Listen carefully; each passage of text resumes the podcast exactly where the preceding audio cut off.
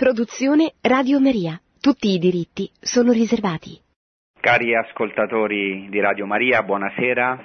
Auguri per questa solennità che oggi la Chiesa celebra, che è la Natività di San Giovanni Battista.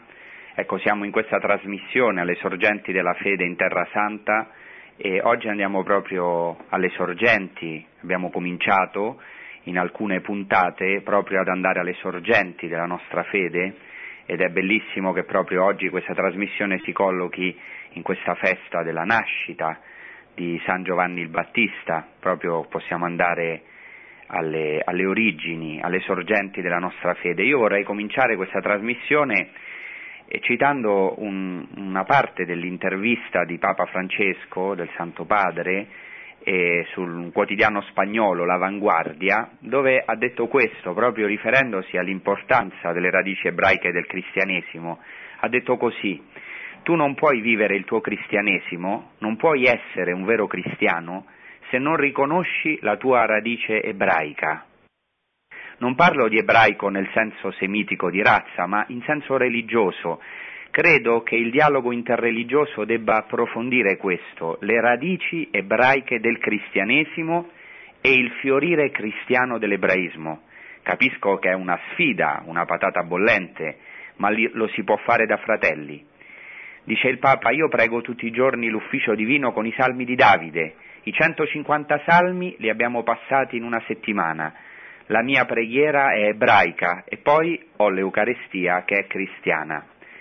Ecco, è bellissimo questo che dice il Papa, e il fiorire cristiano dell'ebraismo, ritornare alle radici ebraiche del cristianesimo. E se alcuni sono stati eh, in ascolto dell'ultima puntata, hanno visto che io ho cominciato queste trasmissioni dopo aver fatto un'introduzione incentrandomi sulla figura di Maria, visto che siamo su Radio Maria e anche perché proprio Maria è la sorgente per eccellenza e siamo andati spiritualmente a Nazareth.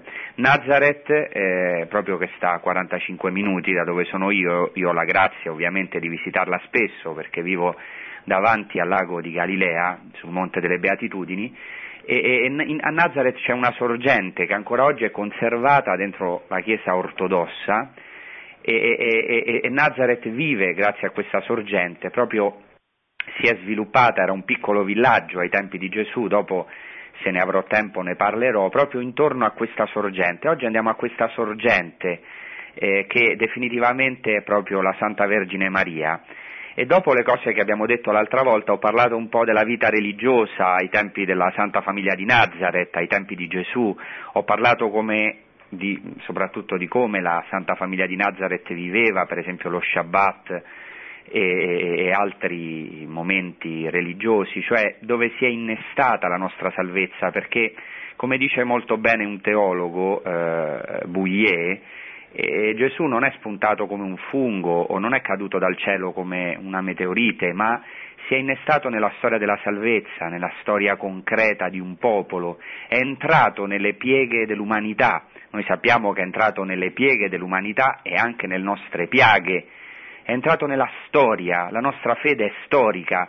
Ecco perché in queste trasmissioni anche vorrei aiutare voi, anche aiutare me stesso a entrare nella bellezza della fede proprio attraverso eh, eh, le radici ebraiche del cristianesimo, andando alle sorgenti, che è veramente penso una grande missione che abbiamo tutti, che ha la Chiesa oggi, e anche eh, ritornare a, ai luoghi santi e, come ho detto, alla radice ebraica della nostra fede. Certo, l'ebraismo ha un'importanza anche al di là del fatto eh, diciamo, che è la nostra radice, questo lo voglio sottolineare per non dare diciamo, adito al fatto di pensare che io voglia strumentalizzare l'ebraismo, però noi non possiamo dimenticare che veramente la nostra fede ha nell'ebraismo le sue radici.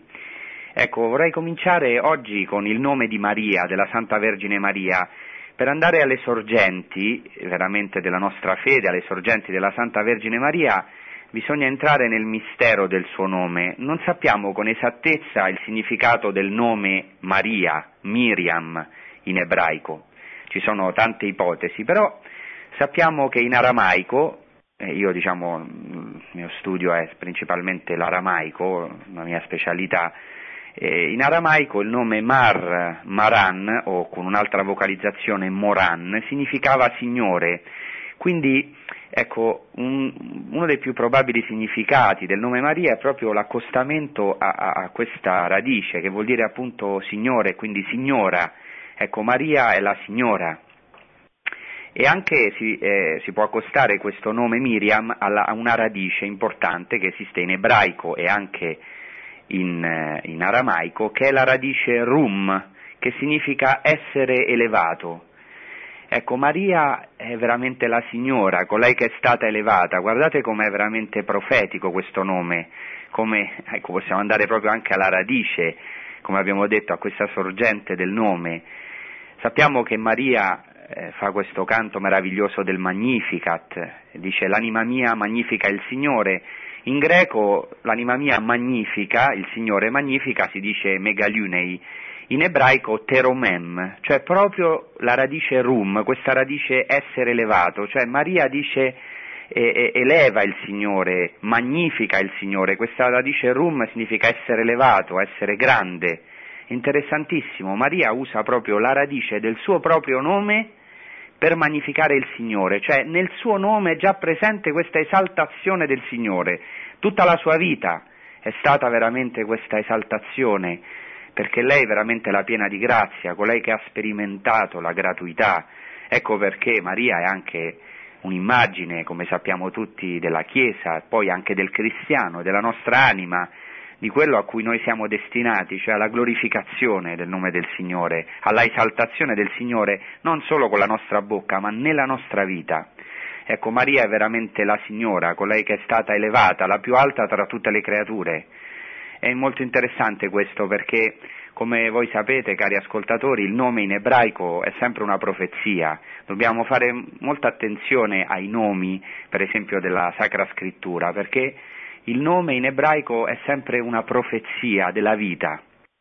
È qualcosa di fondamentale il nome, ecco perché spesso nella scrittura, già nell'Antico Testamento, Dio cambia il nome, perché il nome è una profezia della, dell'identità della persona indica la natura, quindi cambiare il nome significa cambiare la natura della persona. Ecco perché Gesù anche, come sappiamo, cambia il nome, per esempio il caso più eclatante è Simone, lo chiama Pietro, gli cambia la natura, gli cambia il nome, il suo nome sarà una profezia, su questa pietra edificherò la mia chiesa. Poi per capire la figura di Maria la dobbiamo mettere nel contesto, come dicevo, della storia di salvezza, della storia di Israele, e in particolare nel contesto delle donne e delle madri di Israele. Io l'altra volta ho detto come all'epoca del secondo tempio, cioè all'epoca di Gesù, ma già diciamo dal secondo secolo avanti Cristo in poi fino ai tempi di Gesù, si è eh, sottolineata sempre di più l'importanza della donna e della sua preghiera. Abbiamo esempi stupendi nella Sacra Scrittura della preghiera delle donne, del ruolo anche delle donne, delle loro preghiere, della loro fede e eh, ovviamente il primo riferimento quando parliamo delle madri e delle donne di Israele in riferimento a Maria è proprio la Maria dell'Antico Testamento, perché come tutti sapete nell'Antico Testamento c'è una figura, un personaggio molto importante che si chiama Maria, che è la sorella di Mosè e di Aronne. Questa figura di Maria, che è citata varie volte nella scrittura, però nella tradizione ebraica, cioè nell'interpretazione orale, assume un'importanza enorme. Ci sono moltissime tradizioni ebraiche stupende su questa figura della Maria dell'Antico Testamento, di Miriam appunto dell'Antico Testamento, in ebraico Miriam, la sorella di Mosè e di Aronne. Questo è importante, guardate, perché e, e, oltre alla, alla, scrittura è molto importante rifarci all'interpretazione orale della scrittura, cioè alla, alla tradizione orale ebraica che tante volte purtroppo è dimenticata e perdiamo veramente questa ricchezza, perché guardate la scrittura è stata consegnata a noi non come una lettera morta, ma un popolo vivo. La parola di Dio è qualcosa di assolutamente vivo, attuale, che tende a incarnarsi, a farsi carne in un popolo concreto, quindi nell'Antico Testamento, nel popolo ebraico, nel popolo di Israele e poi ovviamente anche in noi cristiani. Ecco perché è importante sempre rifarci all'interpretazione orale ebraica, alla Torah orale, alla tradizione orale, anche alla tradizione rabbinica. E voglio qua rimarcare una cosa, eh, a me mi sembra normale che su Maria, la Maria del Nuovo Testamento, la Santa Vergine Maria, ha avuto una grande influenza la Maria dell'Antico Testamento. Per esempio, io mi chiamo Francesco, eh, questo nome, eh, mi chiamo veramente Francesco Giosuè, questi due nomi hanno una grande influenza per me. Io ovviamente mi sento molto legato a, a, a, San, a, San, Francesco, San Francesco di Paola, San Francesco d'Assisi, San Francesco Saverio e poi anche alla figura di Giosuè. I miei genitori hanno scelto questo nome eh, perché sono stati colpiti da queste due figure, poi anche per altre ragioni su cui non mi dilungo, ma e questa ha una grande influenza, così anche dobbiamo pensare, come anche per tutti voi ascoltatori, certamente il vostro nome ha avuto un'influenza, così anche nella Vergine Maria. Perché dico questo? Ecco, perché la prima cosa che voglio dire è che Miriam nell'Antico Testamento è chiamata ragazza, Alma, in Esodo 2.8. In, Esodo, in Isaia 7.14, Isaia 7.14 c'è una profezia importante. In ebraico si dice che la Alma partorirà un figlio, la ragazza partorirà un figlio. Questo termine è stato tradotto in greco con il termine parthenos che vuol dire vergine, questo già dagli ebrei, eh? la, trad- la, traduzione greca della 70 non è una traduzione posteriore cristiana, ma una traduzione ebraica. Hanno tradotto questo termine ebraico alma, ecco, in greco, gli stessi ebrei, lo hanno tradotto la Vergine, la Vergine concepirà un figlio. Quindi Maria è chiamata la ragazza. E poi eh, questo sarà ovviamente il titolo di Maria, la ragazza, la Vergine, nella tradizione ebraica, come sapete, e anche già, nella, cioè già nell'Antico Testamento, a Maria dell'Antico Testamento, a Miriam, è affidata la cura del cesto di suo fratello Mosè, cioè di andare a vedere mh, attraverso tutto il percorso del Nilo dove arrivava questo cesto con il bambino Mosè. Ecco, noi sappiamo che a Maria è stata affidata non solo la custodia, ma anche la maternità di questo nuovo Mosè, che non solo è stato salvato dalle acque della morte, ma lui stesso è il Salvatore, colui che ci ha tratto dalle acque della morte.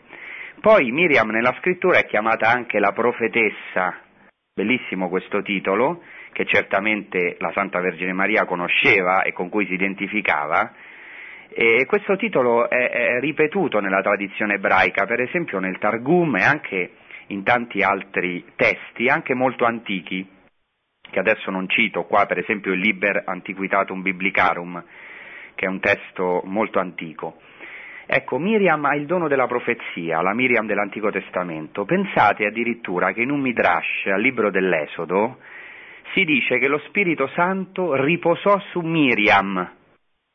Ecco, lo Spirito Santo riposò su Miriam, è quello che poi dirà all'angelo Gabriele, alla Vergine Maria, su te stenderà la sua ombra la potenza del, dell'Altissimo, cioè lo Spirito Santo ti ricoprirà con la sua ombra. Ecco, questa parola, pensate che già c'è nella tradizione ebraica, si è compiuta in pienezza, in Maria.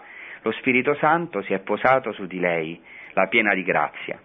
Inoltre nell'Antico Testamento Miriam, la Maria dell'Antico Testamento, è la donna della lode e della glorificazione di Dio, è colei che canta per la vittoria dopo il passaggio del Mar Rosso, la Pasqua, quando gli israeliti vedono i loro nemici sommersi, il miracolo più grande, il miracolo del mare che si apre davanti a loro. Ecco, Maria canta, canta questo inno di lode e questo la tradizione ebraica lo sviluppa, non solo la scrittura lo cita, ma anche la, la tradizione ebraica. Secondo il Targum, al libro dell'Esodo, Miriam invita il popolo a lodare e glorificare davanti al Signore, che è esaltato sopra gli orgogliosi. È qualcosa di simile poi che dirà la Santa Vergine Maria nel Magnificat. Ecco che il Signore innalza gli umili e invece abbassa i superbi.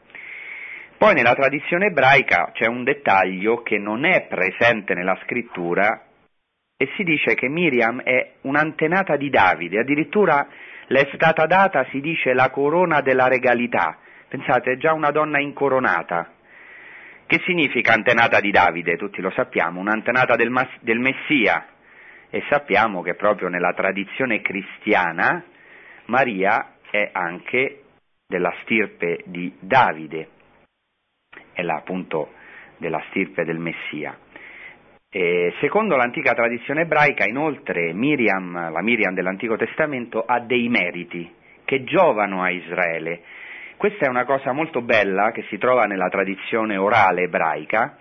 E la tradizione eh, ebraica antica parla dei meriti delle madri, cioè le madri di Israele hanno dei meriti. Si rimarca molto questo, non solo i meriti dei padri, dei patriarchi, ma i meriti delle madri, delle donne.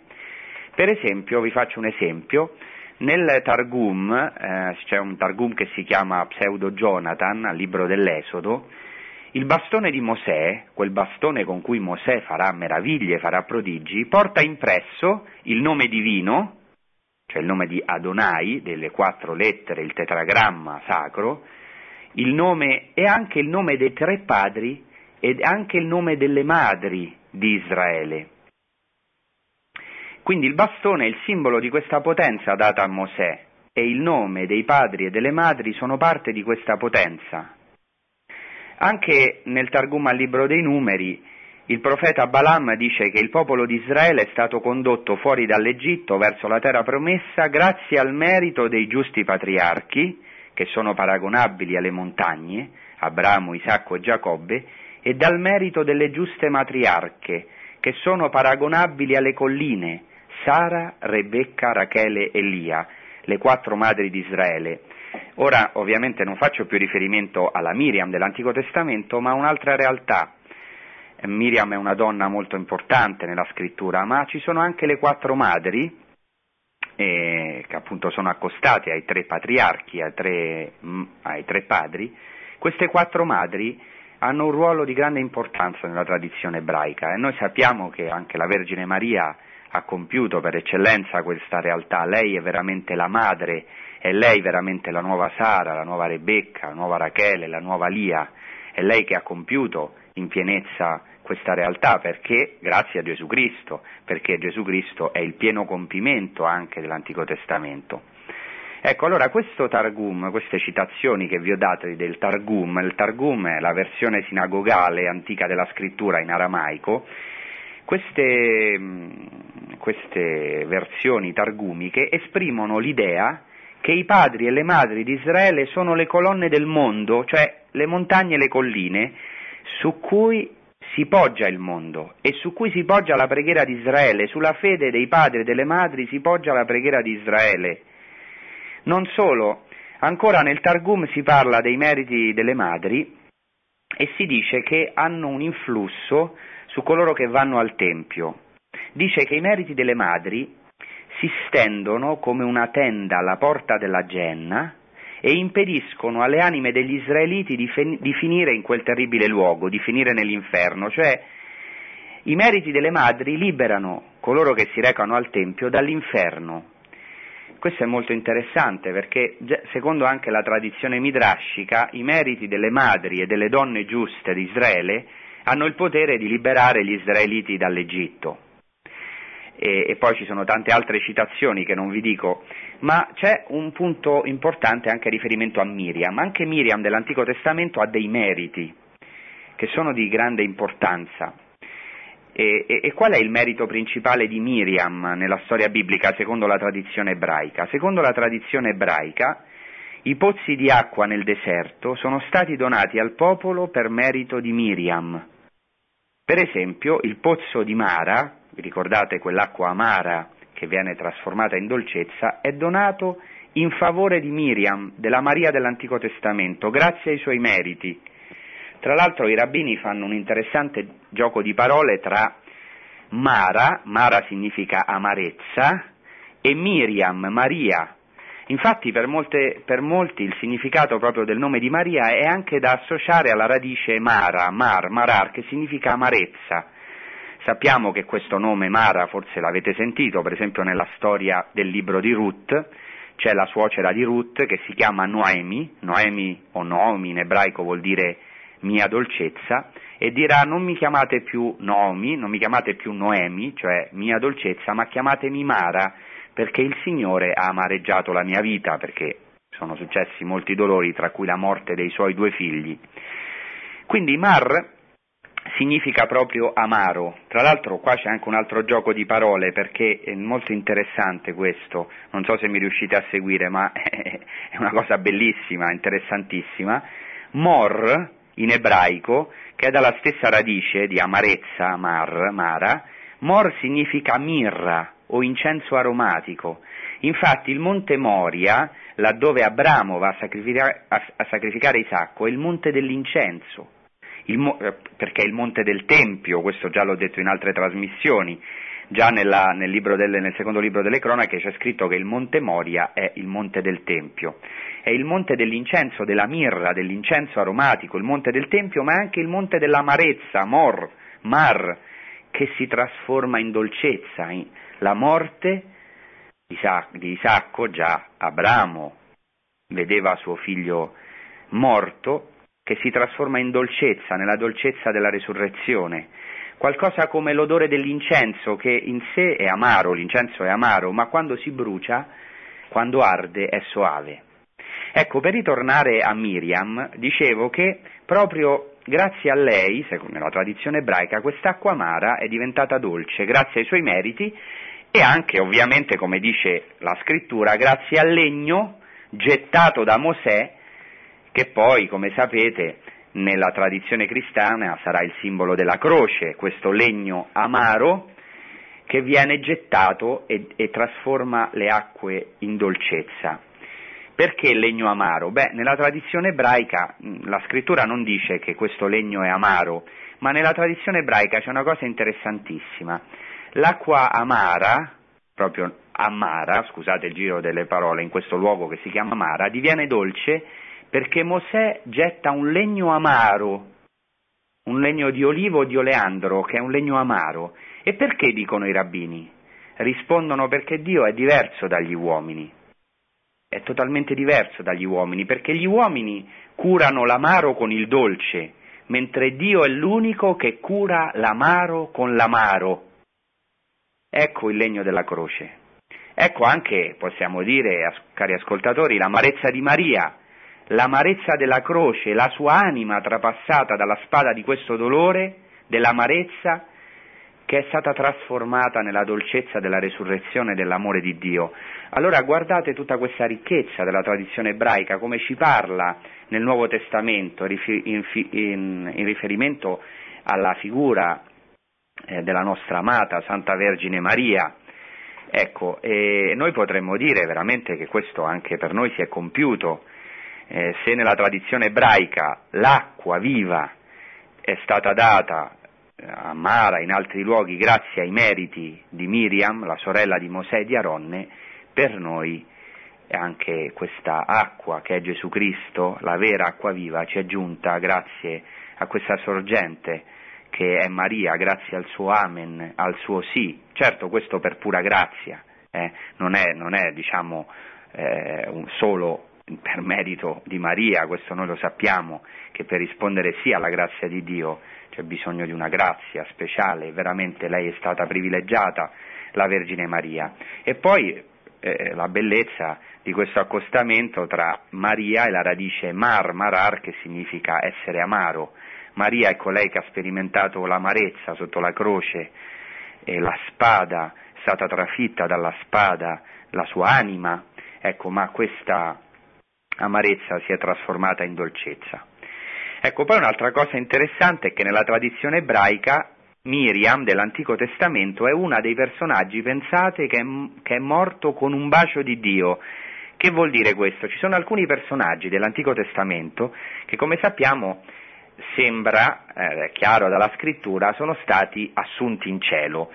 E, diciamo, nella scrittura è molto chiaro il caso di Elia che viene portato nella Merkabah, nel carro di fuoco, Merkabah significa carro in ebraico, nel carro di fuoco al cielo, ma anche di Mosè c'è qualche allusione perché nel libro del Deuteronomio si dice che non si è trovata la sua tomba, quindi poi la tradizione ebraica ha parlato dell'assunzione di Mosè. Nella tradizione ebraica, questo è importante, già ci sono dei personaggi che sono stati assunti in cielo.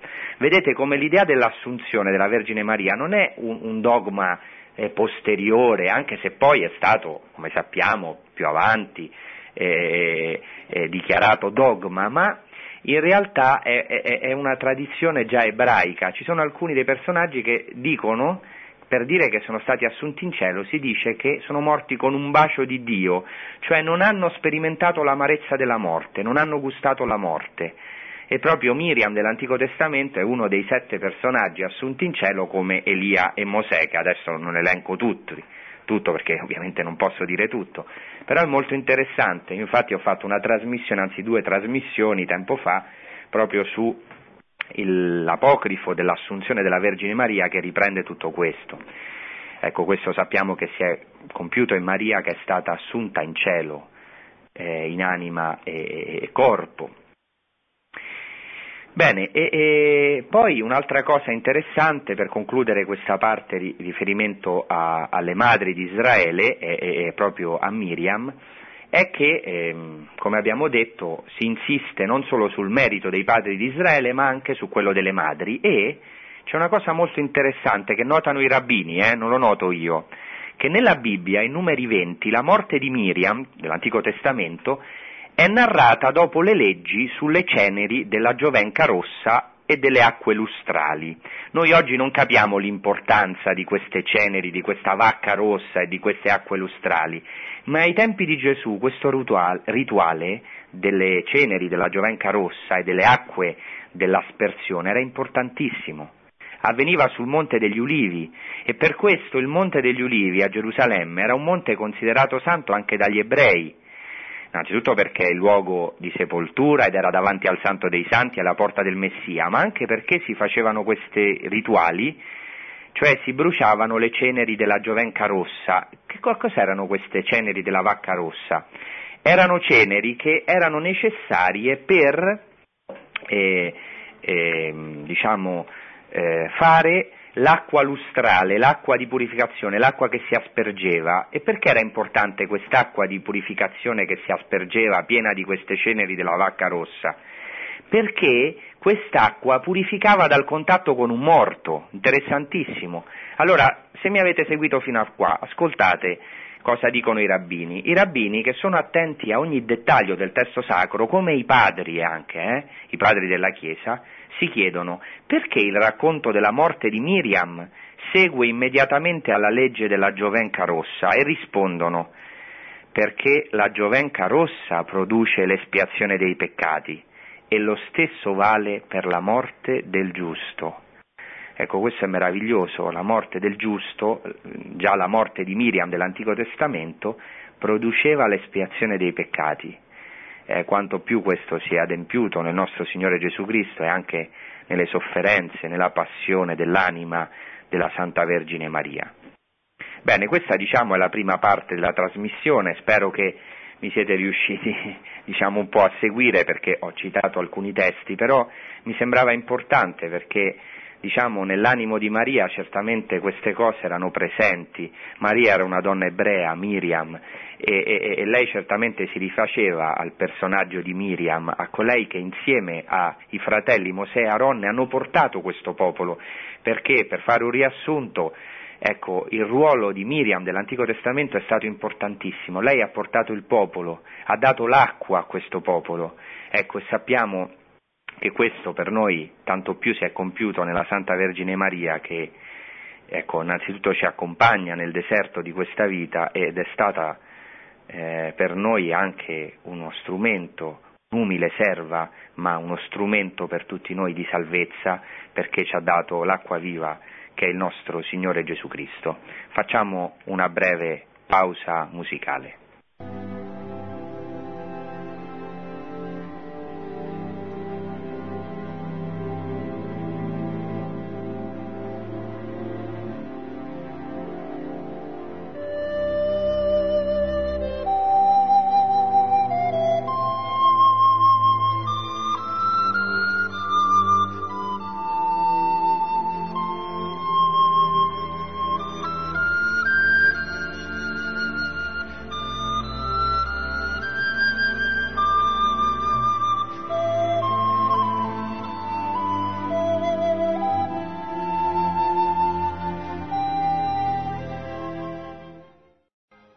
Bene, continuiamo nel nostro viaggio, eh, diciamo, alle radici ebraiche della nostra fede, in particolare oggi alle radici ebraiche della Santa Vergine Maria. Ecco, Maria era un personaggio storico, una ragazza ebrea di Nazareth e mh, mm, ho già approfondito in questa prima parte della trasmissione il significato del suo nome e anche un po' il sottofondo dell'importanza di alcune madri e donne dell'Antico Testamento e come la tradizione ebraica ha esaltato queste donne, come, eh, cari ascoltatori, è come se eh, tutta la storia della salvezza veramente fosse confluita verso Gesù Cristo. È importante capire questo sottofondo al tempo di Gesù Cristo, come si è incontrato il mondo romano con il suo diritto, diciamo, il massimo dell'organizzazione statale, per così dire, di quei tempi che era il diritto romano e anche delle strade, per esempio, che hanno permesso l'evangelizzazione, il massimo della cultura, della filosofia, che era il mondo greco, non dimentichiamoci che il sottofondo di Gesù non è solo ebraico ma anche greco, e poi il massimo del, de, del mondo religioso che era l'ebraismo, che era l'ebraismo che è veramente qualcosa di meraviglioso, spero che noi anche come cristiani lo possiamo approfondire e amare. E, e così diciamo anche nella tradizione ebraica, è come se tutte le tradizioni fossero confluite verso questo punto, verso uh, la pienezza dei tempi. Infatti dice San Paolo che proprio nella pienezza dei tempi Dio mandò il suo figlio nato da donna, nato sotto la legge, sotto la Torah, l'Antico Testamento, è nato da una donna. Ecco, sarebbe interessante, io l'ho fatto la scorsa trasmissione, ma voglio qui ricordare qualcosa, l'importanza della donna nell'ebraismo. Abbiamo detto l'altra volta diciamo, che non c'era proprio un rapporto paritario tra uomo e donna come noi oggi nel, nel nostro mondo lo possiamo pensare. E per esempio ho fatto riferimento eh, l'altra volta al fatto che era diversa la benedizione che fanno gli uomini ogni mattina dalle benedizioni che faceva la donna. Però diciamo la donna aveva eh, delle caratteristiche, anche se non era tenuta a tutti i precetti come, come gli uomini, era tenuta solo ai precetti negativi della Torah e non ai precetti positivi della legge, eh, però ehm, ci sono delle cose che solo la donna faceva, per esempio l'accensione delle luci dello Shabbat. Innanzitutto noi dobbiamo capire una cosa per capire anche la Santa Famiglia di Nazareth, anche per capire l'ebraismo, al di là di Gesù Cristo, ma anche per approfondire la Santa Famiglia di Nazareth. C'erano tre punti focali nella vita religiosa di Gesù, anche di Gesù bambino, della Santa Vergine Maria, di San Giuseppe, della Santa Famiglia di Nazareth. Questi tre punti focali erano il Tempio, il Tempio importantissimo, e magari faremo una trasmissione proprio dedicata al Tempio, perché è una realtà, innanzitutto storicamente sappiamo che la famiglia di Nazareth si recava al Tempio per le grandi feste, poi la sinagoga e poi la casa, eh? Il Tempio, la sinagoga e la casa. Per quanto riguarda il Tempio, sappiamo, come ho detto, che la Santa Famiglia di Nazareth si recava in pellegrinaggio, ce lo, dice, ce lo dicono i Vangeli, ce lo dice per esempio il Vangelo di Luca, vi ricordate quando Gesù si smarrisce al ritorno, eccetera, e anche sappiamo che eh, nel Vangelo di Luca che è molto attento proprio al contesto cultuale, religioso proprio del Tempio, sappiamo che anche hanno offerto sacrifici eh, Giuseppe e Maria si sono recati al Tempio. E sappiamo che ogni buon ebreo, ogni famiglia ebrea si doveva recare almeno tre volte eh, al Tempio di Gerusalemme per le tre feste di pellegrinaggio che erano chiamate eh, Shosha Regalim, cioè Regalim vuol dire piedi in ebraico, le feste dei piedi erano chiamate per così dire, cioè le feste del pellegrinaggio, dove si doveva andare a piedi o in carovana e sappiamo che la Santa Famiglia di Nazareth si recava, molto probabilmente si recava tre volte all'anno per tre feste, si recava, dovevano recare al Tempio, per la festa di Pesach, che è la festa di Pasqua, per la festa di Shavuot, che è la festa di Pentecoste, e la festa di Sukkot, che è la festa delle tende. Questo era un punto focale, poi parleremo con calma eh, di queste feste, di questa realtà del Tempio. L'altra realtà su cui mi voglio fermare un momento era la sinagoga e la casa. Per quanto riguarda la sinagoga, e sappiamo che eh, la famiglia di Nazareth si recava in sinagoga. Pensate che ancora oggi si cerca di rintracciare dove si trovava questa sinagoga a Nazareth ai tempi di Gesù. Nazareth oggi è una città molto grande, una città grandissima, che veramente è fiorita, come dice il suo nome. Il nome Nazareth a Nosira in, in arabo è anche Nazeret, in ebraico significa la città fiorita, lì dove è fiorita la nostra salvezza, dove è nato appunto il germoglio di Jesse, dove è germogliata la nostra salvezza, ma ai tempi di Gesù era un paese piccolo e lì intorno certamente c'era la sinagoga. Oggi, tra l'altro, c'è una chiesa greco-cattolica che se andate a Nazareth vi invito a visitare, che è molto bella, è i, i crociati, in tempo crociato, infatti è ancora oggi in stile crociato, c'è una sala in cui si, si, si pensa, diciamo la tradizione dice che si trovava la sinagoga. Ecco, noi dovremmo entrare in questo mondo della sinagoga. Cosa voleva dire che Gesù bambino, la Santa Vergine Maria e San Giuseppe si recavano in sinagoga? Non solo nel sabato, nello Shabbat, ma anche in altre occasioni, ma specialmente nello Shabbat. Com'era la liturgia della sinagoga? Ecco, io un po' per stuzzicarvi l'appetito, lo vedremo, ovviamente oggi non lo possiamo vedere, ma eh, dobbiamo capire che anche Gesù Cristo è cresciuto nella sua missione. Certo, lui era il figlio di Dio, eh, ma, anche, ma, è anche uomo, il figlio dell'uomo, Dio ma anche uomo, è cresciuto, ha ascoltato le scritture dell'Antico Testamento, le ha meditate nel Tempio, a casa soprattutto, con Maria e Giuseppe, ma anche in sinagoga. Ha ascoltato molte volte la lettura della Torah e la seconda lettura della liturgia sinagogale che si chiama Haftarah, che era la lettura dei profeti. Certamente ha ascoltato la lettura del servo del Signore, eh, disprezzato il reietto degli uomini, uomo dei dolori che conosce il soffrire, eccetera. Era disprezzato, non avevamo alcuna stima, ma egli si è caricato delle nostre sofferenze, si è addossato i nostri dolori, era come un agnello condotto al macello, eccetera, eccetera. Che tra l'altro oggi in sinagoga non si proclama più proprio perché stato applicato eh, eminentemente dai cristiani, ovviamente a Gesù Cristo, il canto del servo che tutti conosciamo. Tante, eh, l'ho ascoltato e, ed è nata, diciamo, piano piano nel suo cuore veramente la coscienza messianica, il, la certezza, diciamo così, di essere il Messia, di avere una missione. E, è lì nato in sinagoga, nella recita per esempio dello Shema Israel, amerai il Signore Dio tuo con tutto il tuo cuore, con tutta la tua mente, con tutte le tue forze. Questo per esempio si recitava in casa e con questo passo al terzo punto focale, alla casa, eh, lo recitavano gli uomini, erano obbligati a recitarlo due volte al giorno, la mattina e la sera, però di fatto lo recitavano tre volte, anche per devozione la notte prima di andare a dormire. Questa preghiera stupenda che ancora oggi gli ebrei recitano appunto due volte, ma alla fine tre volte al giorno, due volte diciamo, sono tenuti, ma per devozione la recitano tre volte, che dice Shema Israel, Adonai Elohenu, Adonai Echad, ascolta Israele, il Signore è il nostro Dio, il Signore è uno solo, Ve'ahavta et Adonai Elohecha bechol levavcha, uvechol nafshecha, uvechol meodecha, amerai il Signore Dio tuo con tutto il tuo cuore, con tutta la tua anima e con tutte le tue forze. E poi continua, ci sono varie citazioni, poi ne parleremo.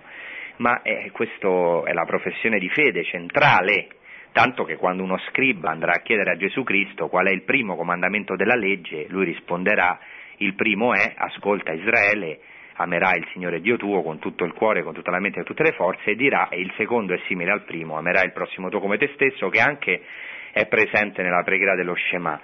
E sappiamo che Gesù ha compiuto questa preghiera. Gesù ha compiuto non solo la scrittura, ma anche la tradizione ebraica, anche la, la preghiera ebraica, questa preghiera dello Shema, Sappiamo che lui ha compiuto lo Shema nella sua carne, nel suo spirito, e lui è che ha amato Dio con tutto il cuore, il suo cuore è stato trafitto dalla lancia. Ma non solo cuore nel senso fisico, tra poco celebreremo, bellissima la solennità del Sacro Cuore di Gesù, ma anche la sua parte più interna è stato tradito dal suo amico, se qualcuno di noi ha sperimentato dei tradimenti, cosa vuol dire amare Dio con tutto il cuore, anche con tutto il cuore vuol dire con tutte le sicurezze. È lui che ha amato Dio con tutta la mente, è entrato nell'agonia del Getsemani anche senza capire io non capisco, Padre, questo calice, passi da me questo calice, però non sia fatta la mia ma la tua volontà. Gesù passa alla fede, crocifigge la sua mente, poi la sua mente sarà coronata di spine.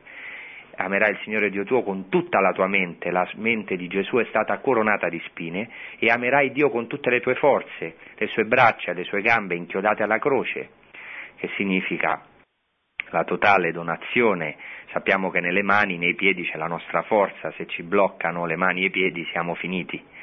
E così Gesù ha compiuto lo Shema. Vi faccio un esempio per dire che questo Shema però Gesù l'ha ascoltato fin da quando era bambino. Capite com'è importante, eh, cari ascoltatori, capire, entrare nella tradizione ebraica, questi anche sono doni che io nella mia vita ho ricevuto, eh. è una cosa ricchissima. Certo, questo non vuol dire che noi subito le riferiamo al cristianesimo, anche c'è una bellezza in generale del mondo ebraico, ma eh, tanto più per noi che, che, che, abbiamo riconosciuto il Messia di Israele e quindi in cui si sono compiute. E vorrei concludere proprio su una piccola, concludere questa parte su Maria, proprio sulla donna. Oltre, eh, cosa faceva la donna, nella, per esempio in casa, nella liturgia domestica? Aveva un compito fondamentale nello Shabbat doveva accendere le luci dello Shabbat.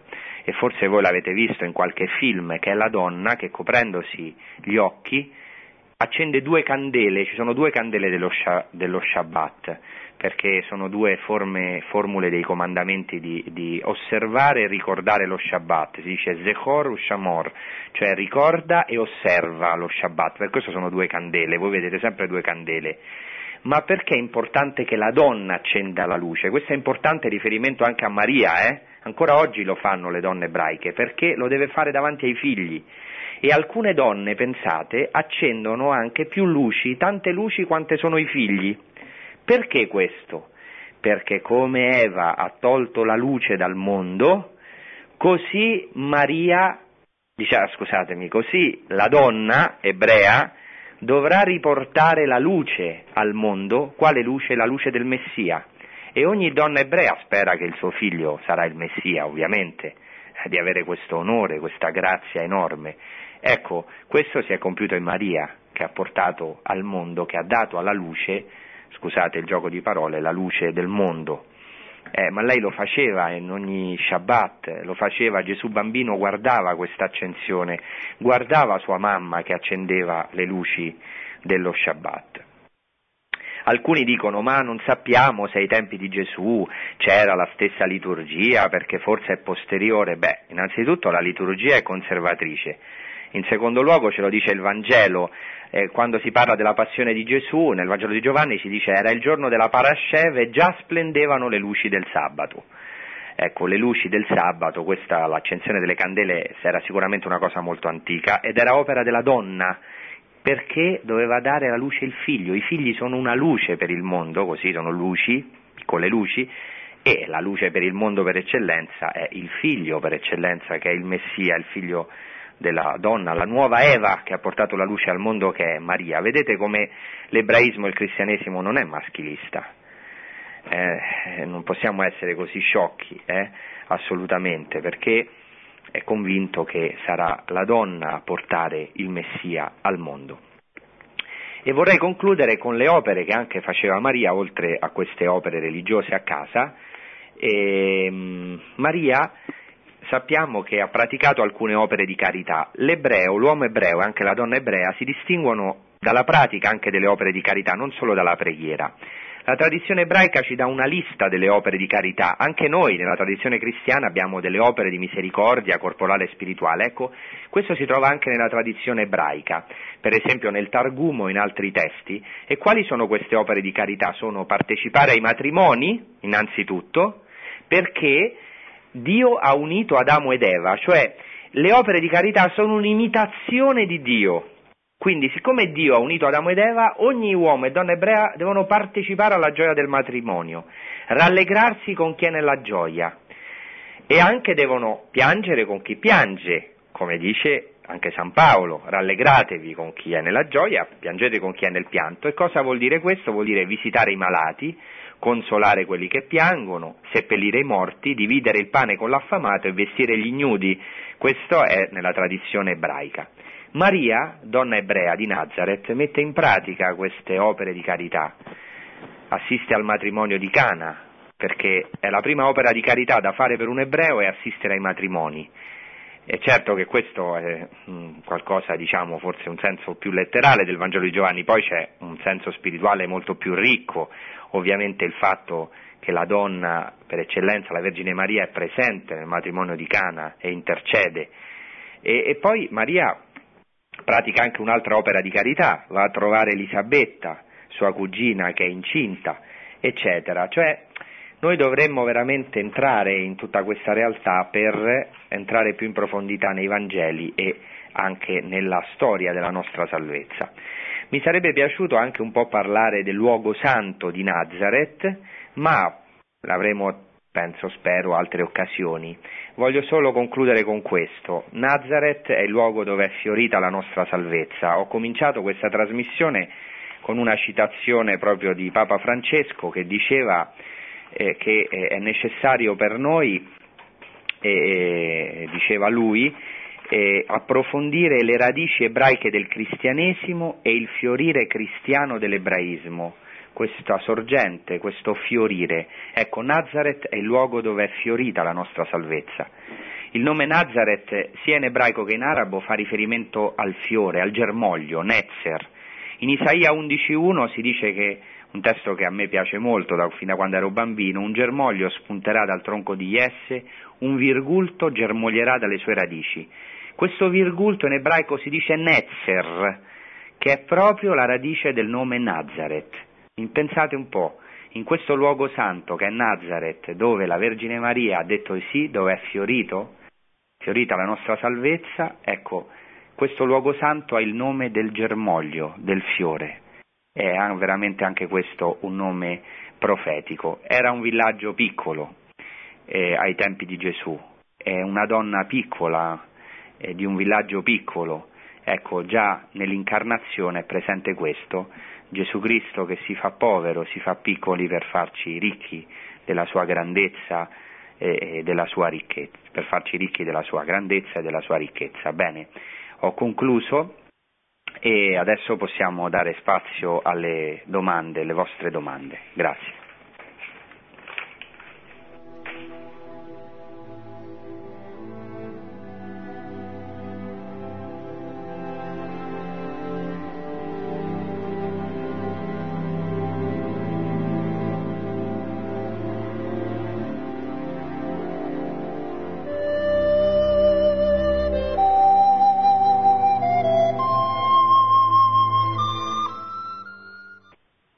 Pronto?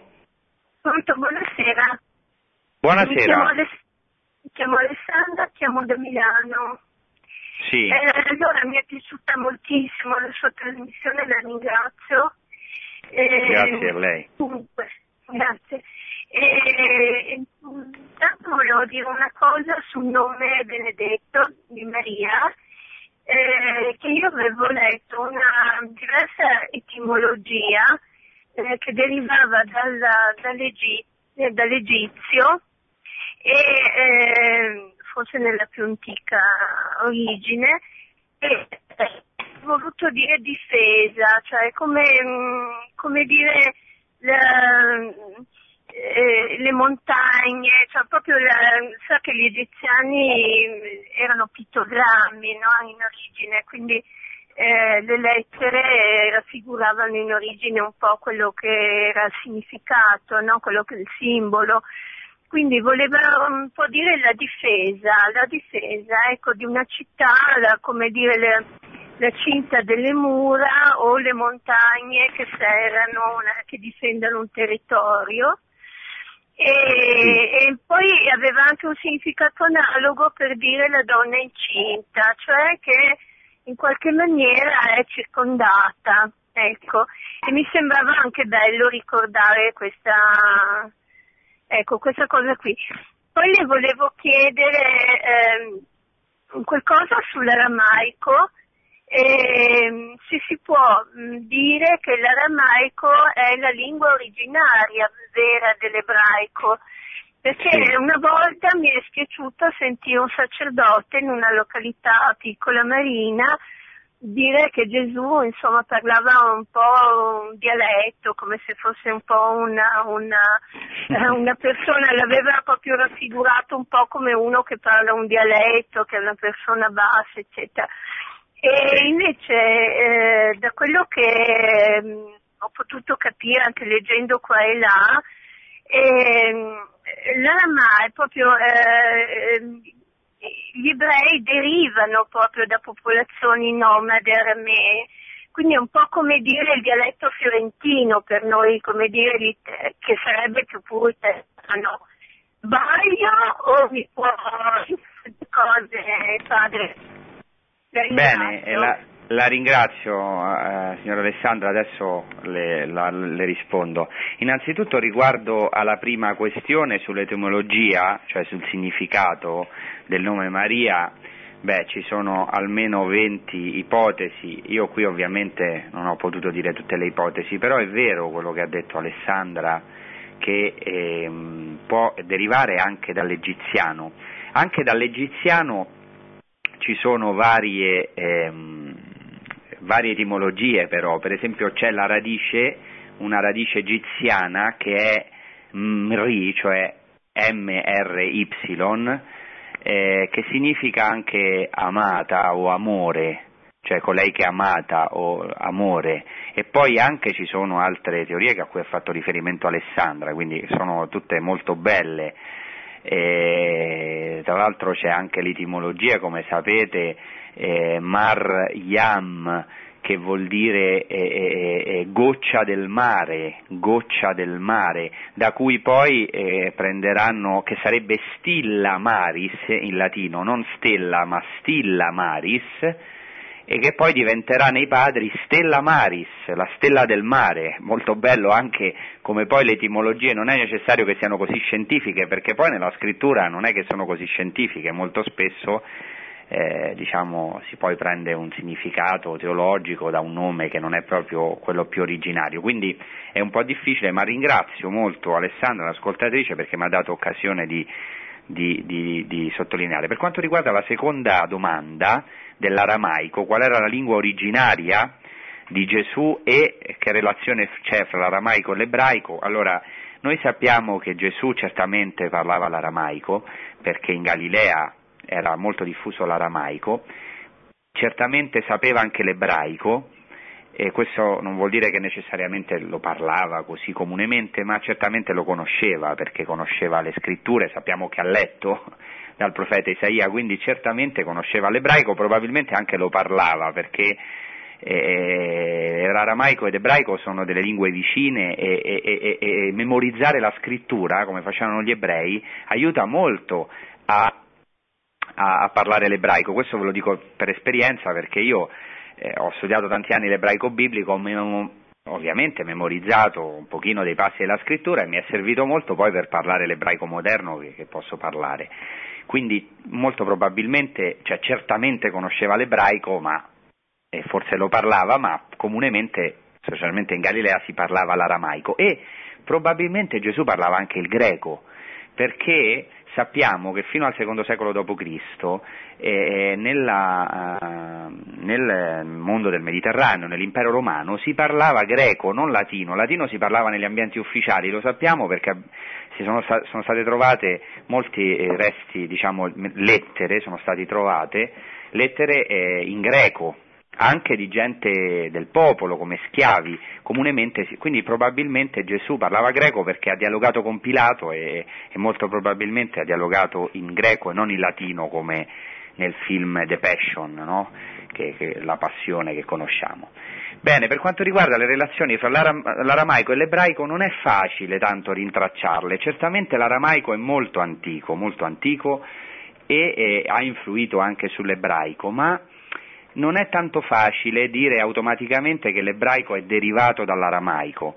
Eh, questo, sono diciamo, due lingue, diciamo, possiamo dire cugine. Certo che l'aramaico è molto antico, ma è certo che definitivamente l'ebraico ha un'origine anche aramea, certamente, però non è tanto facile rintracciare così chiaramente queste relazioni fra l'aramaico e l'ebraico. Tra l'altro l'aramaico non è solo una lingua dialettale, attenzione, è una lingua anche molto, per esempio nell'Antico Testamento ci sono qualche parte, non grande, in aramaico, ma è un aramaico molto alto, letterario, e gli ebrei hanno imparato l'aramaico proprio nell'esilio, dall'esilio in Babilonia, sono tornati parlando l'aramaico e abbiamo dei testi in aramaico molto alti, eh, una, una, c'è un aramaico anche letterario e dopo però è diventato diciamo, prevalentemente un dialetto, ai tempi di Gesù si parlava diciamo, dialetto aramaico. Bene, questo un pochino spero di aver risposto, anche se ovviamente bisognava dare una risposta più complessa, ma eh, qua ovviamente non posso fare una lezione, ma penso, spero che basti eh, come risposta. Passiamo alla prossima telefonata. Pronto? Sì, pronto? pronto? Eh, mi chiamo, pace, Don Francesco, mi chiamo Sergio, chiamo da San Donato Milanese, dove pace, un po' di anni salve. fa è venuto tuo padre. Ascolta, ah, sì, io, io, noi ci siamo conosciuti lì alla Domus, siamo venuti già in tre o quattro sì. occasioni e volevo porti una domanda relativamente a Maria, in questo senso, molto semplicisticamente per quanto riguarda la visitazione, si dice che Maria andò per aiutare la cugina che era anziana e aveva bisogno di assistenza. La cosa però nei Vangeli non è detta esplicitamente così, anche perché bene o male una donna, una ragazza incinta al secondo mese che doveva fare tutti questi chilometri per andare a aiutare una cugina che comunque era inserita in un clan e quindi aveva già altre persone che la potevano aiutare. Certo. Quindi volevo che tu ci aiutassi un attimino a dare un, il senso più uh, concreto della visitazione, di questo, di questo, incontro tra Maria ed Elisabetta, e proprio nel senso anche evangelico, non solo materiale. Molto bene, grazie Sergio, salutami tutti. Eh. Grazie, ciao, grazie, ciao. ciao. Allora, eh, sì, esattamente Sergio ha detto molto bene, non è solo eh, una visita fatta per aiutare eh, la cugina Elisabetta, ma ha un significato eh, profondissimo, molto più profondo. E questo già diciamo storicamente, possiamo dire letteralmente, perché l'angelo dice a Maria, vedi, anche Elisabetta, tua parente, nella sua vecchiaia ha concepito un figlio e questo è il sesto mese per lei che tutti dicevano sterile, nulla è impossibile a Dio. Allora Maria, io ho fatto riferimento al fatto che Maria compie le opere di carità come una pia ebrea, va a trovare la cugina incinta, eh, che era diciamo anche un dovere andare ad assistere la persona debole, però come ho detto nella mia esposizione questo non è il significato più profondo ovviamente della visita, in realtà il significato è andare a vedere l'opera di Dio, le meraviglie di Dio. Noi abbiamo bisogno di fratelli e sorelle nella fede dove possiamo vedere che Dio compie l'impossibile. Anche Maria ha avuto bisogno, non perché non credesse, perché già aveva creduto, ha creduto, sappiamo la parola dell'angelo, ma perché eh, aveva bisogno, come noi abbiamo bisogno, di contemplare le meraviglie del Signore avere una conferma ulteriore, perché cam- la fede è sempre un cammino, certo che Maria eh, eh, aveva fede, ma anche lei ha dovuto compiere un cammino di fede che poi l'ha portata alla croce, poi l'ha portata fino al cielo, come sappiamo. E, e anche lei ah, si è rallegrata, è proprio l'angelo che invita, vai a vedere tua cugina, guarda cosa fa il Signore, che fa cose impossibili, perché nulla è impossibile a Dio, e per questo va e c'è questo incontro meraviglioso in cui Maria, tra l'altro, è un'immagine, questo lo rimarcano bene i padri della Chiesa, è un'immagine dell'arca dell'alleanza perché rimane tre mesi da Elisabetta, così come l'arca dell'alleanza, se andate a vedere l'Antico Testamento, rimase tre mesi nelle regioni montuose della Giudea. E infatti Maria si reca nelle regioni montuose della Giudea e c'è questo incontro con Maria, Arca dell'Alleanza, questo incontro meraviglioso e rimane lì tre mesi, che cosa vuol dire? Sei mesi più tre mesi, ecco, molto probabilmente ha visto quest'opera del Signore, ha visto nelle mani di Zaccaria ed Elisabetta sterili il precursore, la nascita, oggi è proprio la natività di San Giovanni Battista, per quello sono contento di questa do- domanda, ecco, il più grande tra i nati di figli di donna, come dice lo stesso Gesù Cristo, anche se il più piccolo nel regno dei cieli è più grande di lui, ha visto questa meraviglia. Giovanni il Battista, eh, che ha un'importanza grandissima nella storia della salvezza, è veramente lui il, il precursore e, e, ehm, che ha eh, preparato nel deserto le vie del Signore. Bene, e quindi certamente eh, l'evento della visitazione ha un significato molto più profondo, Maria che va a vedere le meraviglie del Signore e poi le canta nel Magnificat perché non ci dimentichiamo che dopo, subito dopo la visitazione c'è questa esplosione del Magnificat di Maria. E poi si dice appunto che Maria rimase con Elisabetta tre mesi fino a che diciamo, non si compie il tempo del parto, non si sa se è partita subito prima o ha aspettato la nascita di San Giovanni il Battista. Bene, grazie, passiamo alla seguente domanda. Eh, buonasera, sono Fabrizio da Olbia. Eh, buonasera sapere... Fabrizio. Buonasera. Volevo sapere una cosa relativa allo Shabbat. Um, come mai eh, si è passati e, e soprattutto perché si è passati da eh, onorare il sabato come giorno di riposo alla domenica. Sì. Eh, ascolta grazie. Bene, grazie tante, grazie Fabrizio. Bene, ringrazio Fabrizio per questa domanda, è una domanda molto arguta perché è anche importante, perché in realtà nei i dieci comandamenti, le dieci parole di vita dicono ricordati del giorno di sabato per osservarlo. Però noi cristiani non osserviamo lo Shabbat? Questa è la domanda di Fabrizio. Perché? Perché se la parola di Dio, l'Antico Testamento dice ricordati e osserva il giorno di sabato, noi non lo osserviamo ma osserviamo la domenica. Questa è una grande obiezione anche che ci possono fare gli ebrei. Ecco, noi, io risponderei così, risponderei che eh, lo Shabbat, Shabbat significa eh, riposo, eh, come sapete la radice Shabbat vuol dire riposo. Il, lo Shabbat è un segno del vero riposo, che è riposo escatologico, cioè il riposo vero che è Dio stesso, il regno dei cieli, cioè è la consacrazione, la santificazione del tempo, sei giorni per lavorare, un giorno tutto per il Signore. Infatti non si può lavorare, non si possono fare lavori, sforzi, addirittura non si può scrivere, gli ebrei non possono, eh, cioè devono dedicare, devono stare nella festa, devono mettere il vestito più bello. E loro dicono che c'è un demonio che tenta di rovinargli la gioia dello Shabbat, perché è la gioia piena. Per quello ogni ebreo aspetta il giorno dello Shabbat. Pensate che in ebraico eh, tutti i giorni della settimana sono maschili, ma solo lo Shabbat è femminile, perché lo Shabbat è la sposa di Israele, la regina. Si desidera come si desidera diciamo, una donna, una sposa, come lo sposo desidera la sposa. Ecco, eh, ma per noi perché non lo osserviamo? Perché per noi è arrivato il pieno Shabbat, perché Gesù stesso è il, è il riposo, è lo Shabbat.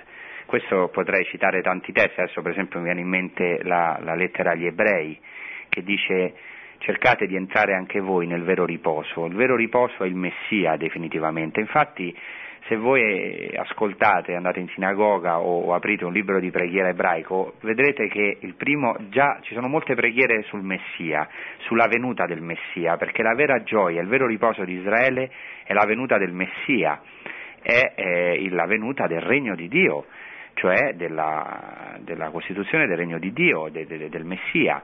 E per questo per esempio nella prima preghiera del Kabbalat Shabbat che si chiama Lechado Di, eh, vieni eh, mio sposo, è la regina, lo Shabbat che chiama l'Israele che è il suo sposo, e, e, anche se è molto tardiva, cioè non molto tardiva, insomma è abbastanza tardiva, mol, molti secoli dopo la, la, la venuta, diciamo, il tempo di Gesù, però si fa riferimento proprio al Messia, perché il Messia è lo Shabbat, è il vero riposo.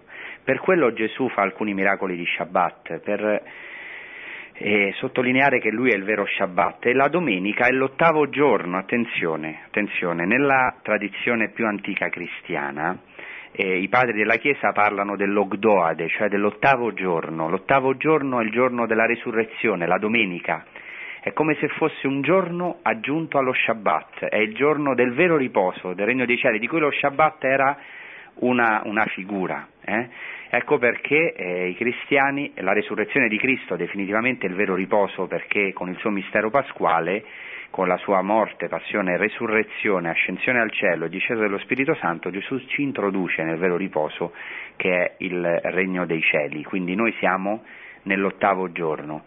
E poi vorrei aggiungere altre cose, ma magari lo faremo quando farò una trasmissione sullo Shabbat, però ringrazio molto oh, Fabrizio per questa domanda, spero di aver soddisfatto la sua richiesta perché ci sarebbero altre note da fare per spiegare bene questo, ma spero che, mm, di averlo soddisfatto almeno in parte. Sentiamo se c'è un'altra domanda. Pronto? Sì, pronto? Pronto, buonasera padre, sono Clelia da Roma. Sì, volevo, esprimerle, volevo esprimerle la mia grandissima gioia e la mia riconoscenza per questa bellissima spiegazione. Eh, io da tempo vado facendo, vado meditando un po' sulle origini, così della, le radici della nostra fede e, e ho avuto um, esperienze anche meravigliose e stavo rileggendo il Vangelo di Giovanni, il capitolo settimo, quando si parla della festa delle capanne e mi sono trovata qui alla festa delle capanne in una sinagoga vicino alla mia casa.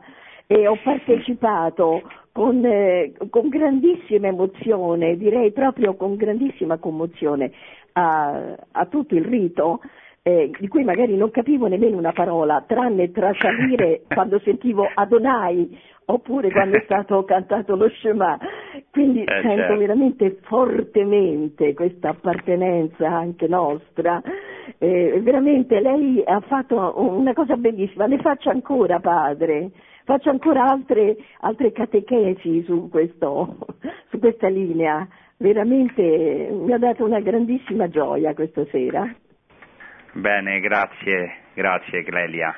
Eh, io quello cerco di dare un pochino quello che io ho ricevuto, che lo dico sinceramente, non per falsa umiltà, ma quello che io ho ricevuto gratis perché io non credevo neanche di venire in Terra Santa, di poter fare tante esperienze e anche diciamo, questi studi che spero che siano un servizio per, per chi ascolta, poter fare un piccolo servizio, ecco, allora eh, la ringrazio per questo. La festa di Sukkot, la festa delle tende è molto interessante, a cui ha fatto riferimento Clelia, perché è proprio la festa escatologica per eccellenza del dono dell'acqua, del dono del Messia, dove tutti gli ebrei eh, agitano eh, quelli che si chiama il lulav, quattro ehm, specie di, di, piante, tra cui la palma, cantando proprio gli Oshannot, l'Osanna, e proprio per questo è una festa molto messianica, per esempio l'ingresso di Gesù a Gerusalemme ha molte relazioni con questa festa e ringrazio Clelia per questa diciamo, nota sulla festa delle tende e anche diciamo, sono contento che gli, gli piaccia diciamo, quello che stiamo facendo e spero che il Signore ci aiuti insieme a continuare. C'è spazio per un'altra telefonata se, sì. se volete. Sono... Mm. Pronto? Sì, pronto? Pronto? pronto? Sì. Eh, buonasera sì. Padre Francesco. Io eh, sono Alida da Cremona. Eh, sì, buonasera. Io mm, sono entusiasta de, di questa sua trasmissione e sono sempre stata entusiasta del, eh, di tutto ciò che è ebraismo mm-hmm. le dirò che io ho fatto una scoperta che ehm, forse ha a che fare col mio intuito, però anche con un dono particolare che mi ha dato il Signore, perché quando eh, mi sono trovata un giorno ad assistere a una trasmissione di, storica mh, mm, di un emittente appunto che tratta questi argomenti e parlavano di una, eh, riesumavano una mummia edizia e questa era, sì.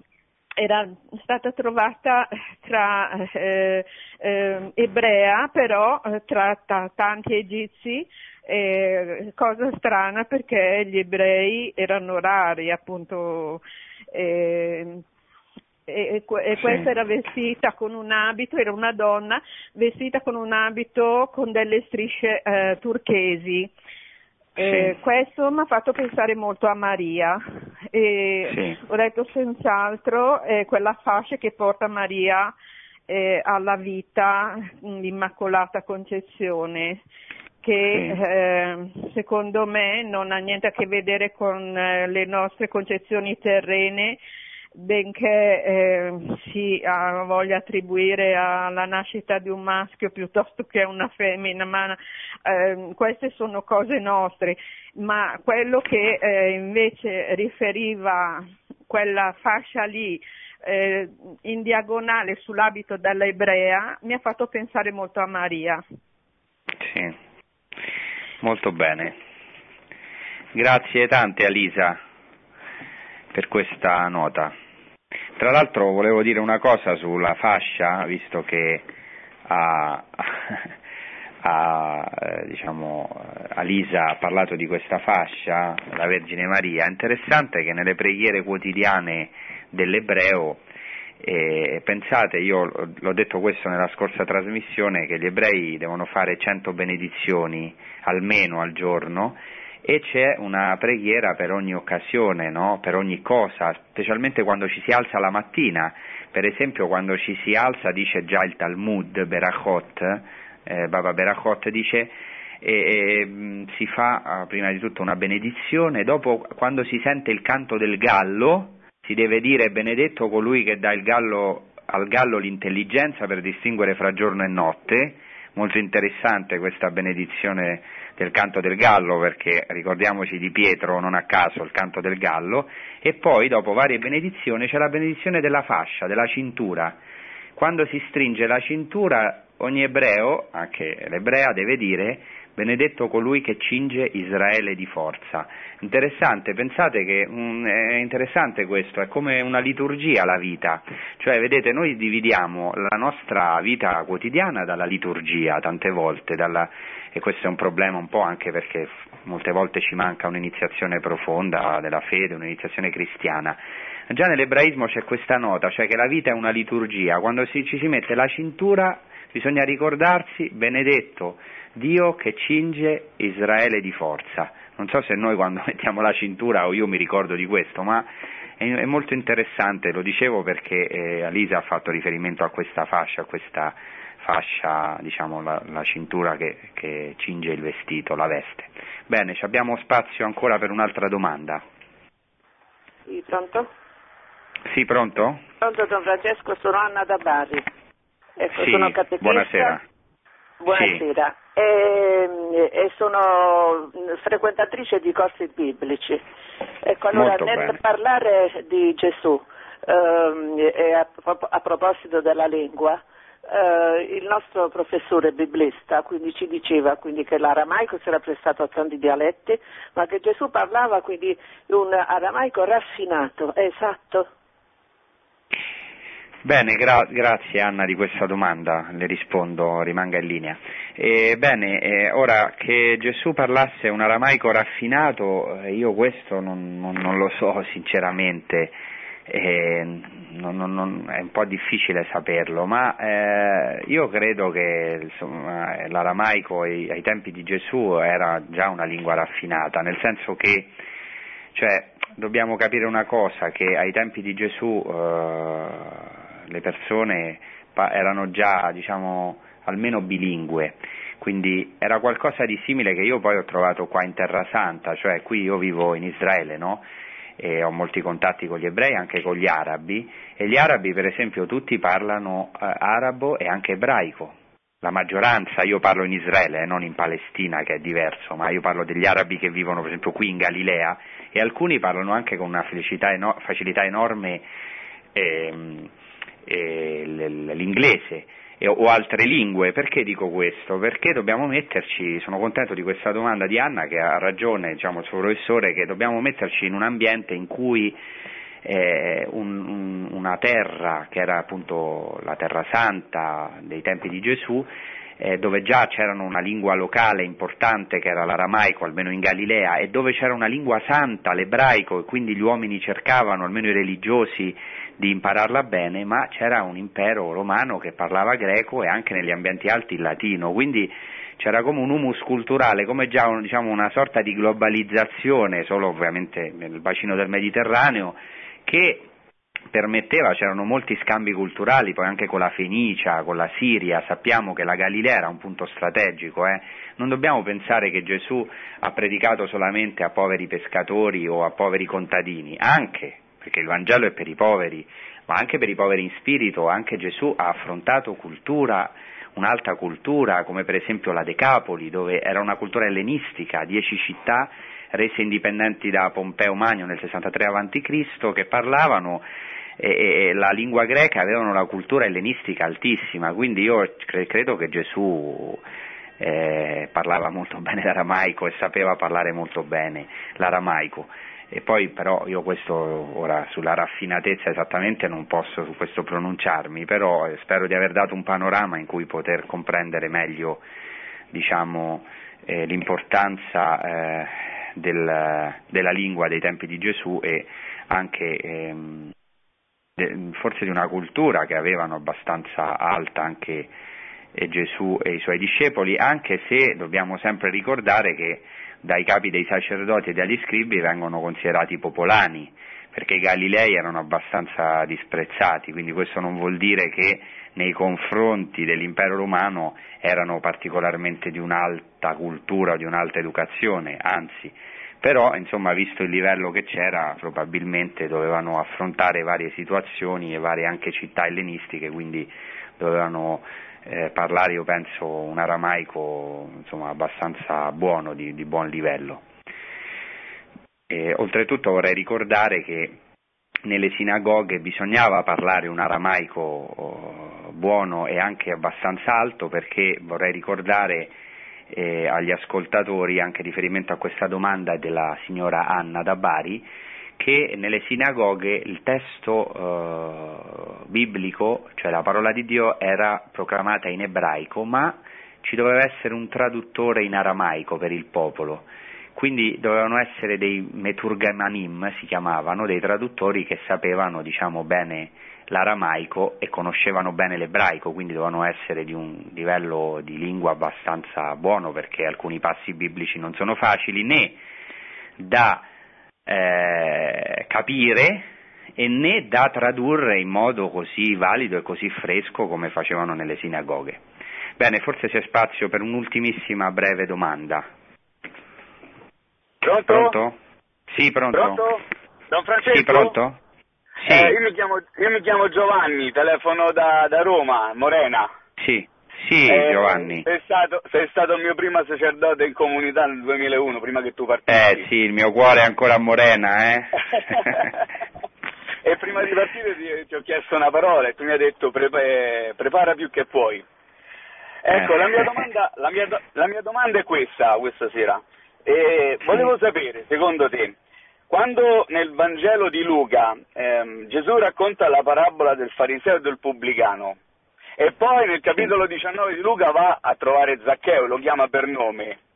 È possibile che l'abbia visto come quando nel Vangelo di Giovanni eh, Filippo chiama Natanaele e gli dice prima che Filippo ti chiamassi ti ho visto sotto, quando eri sotto il figo?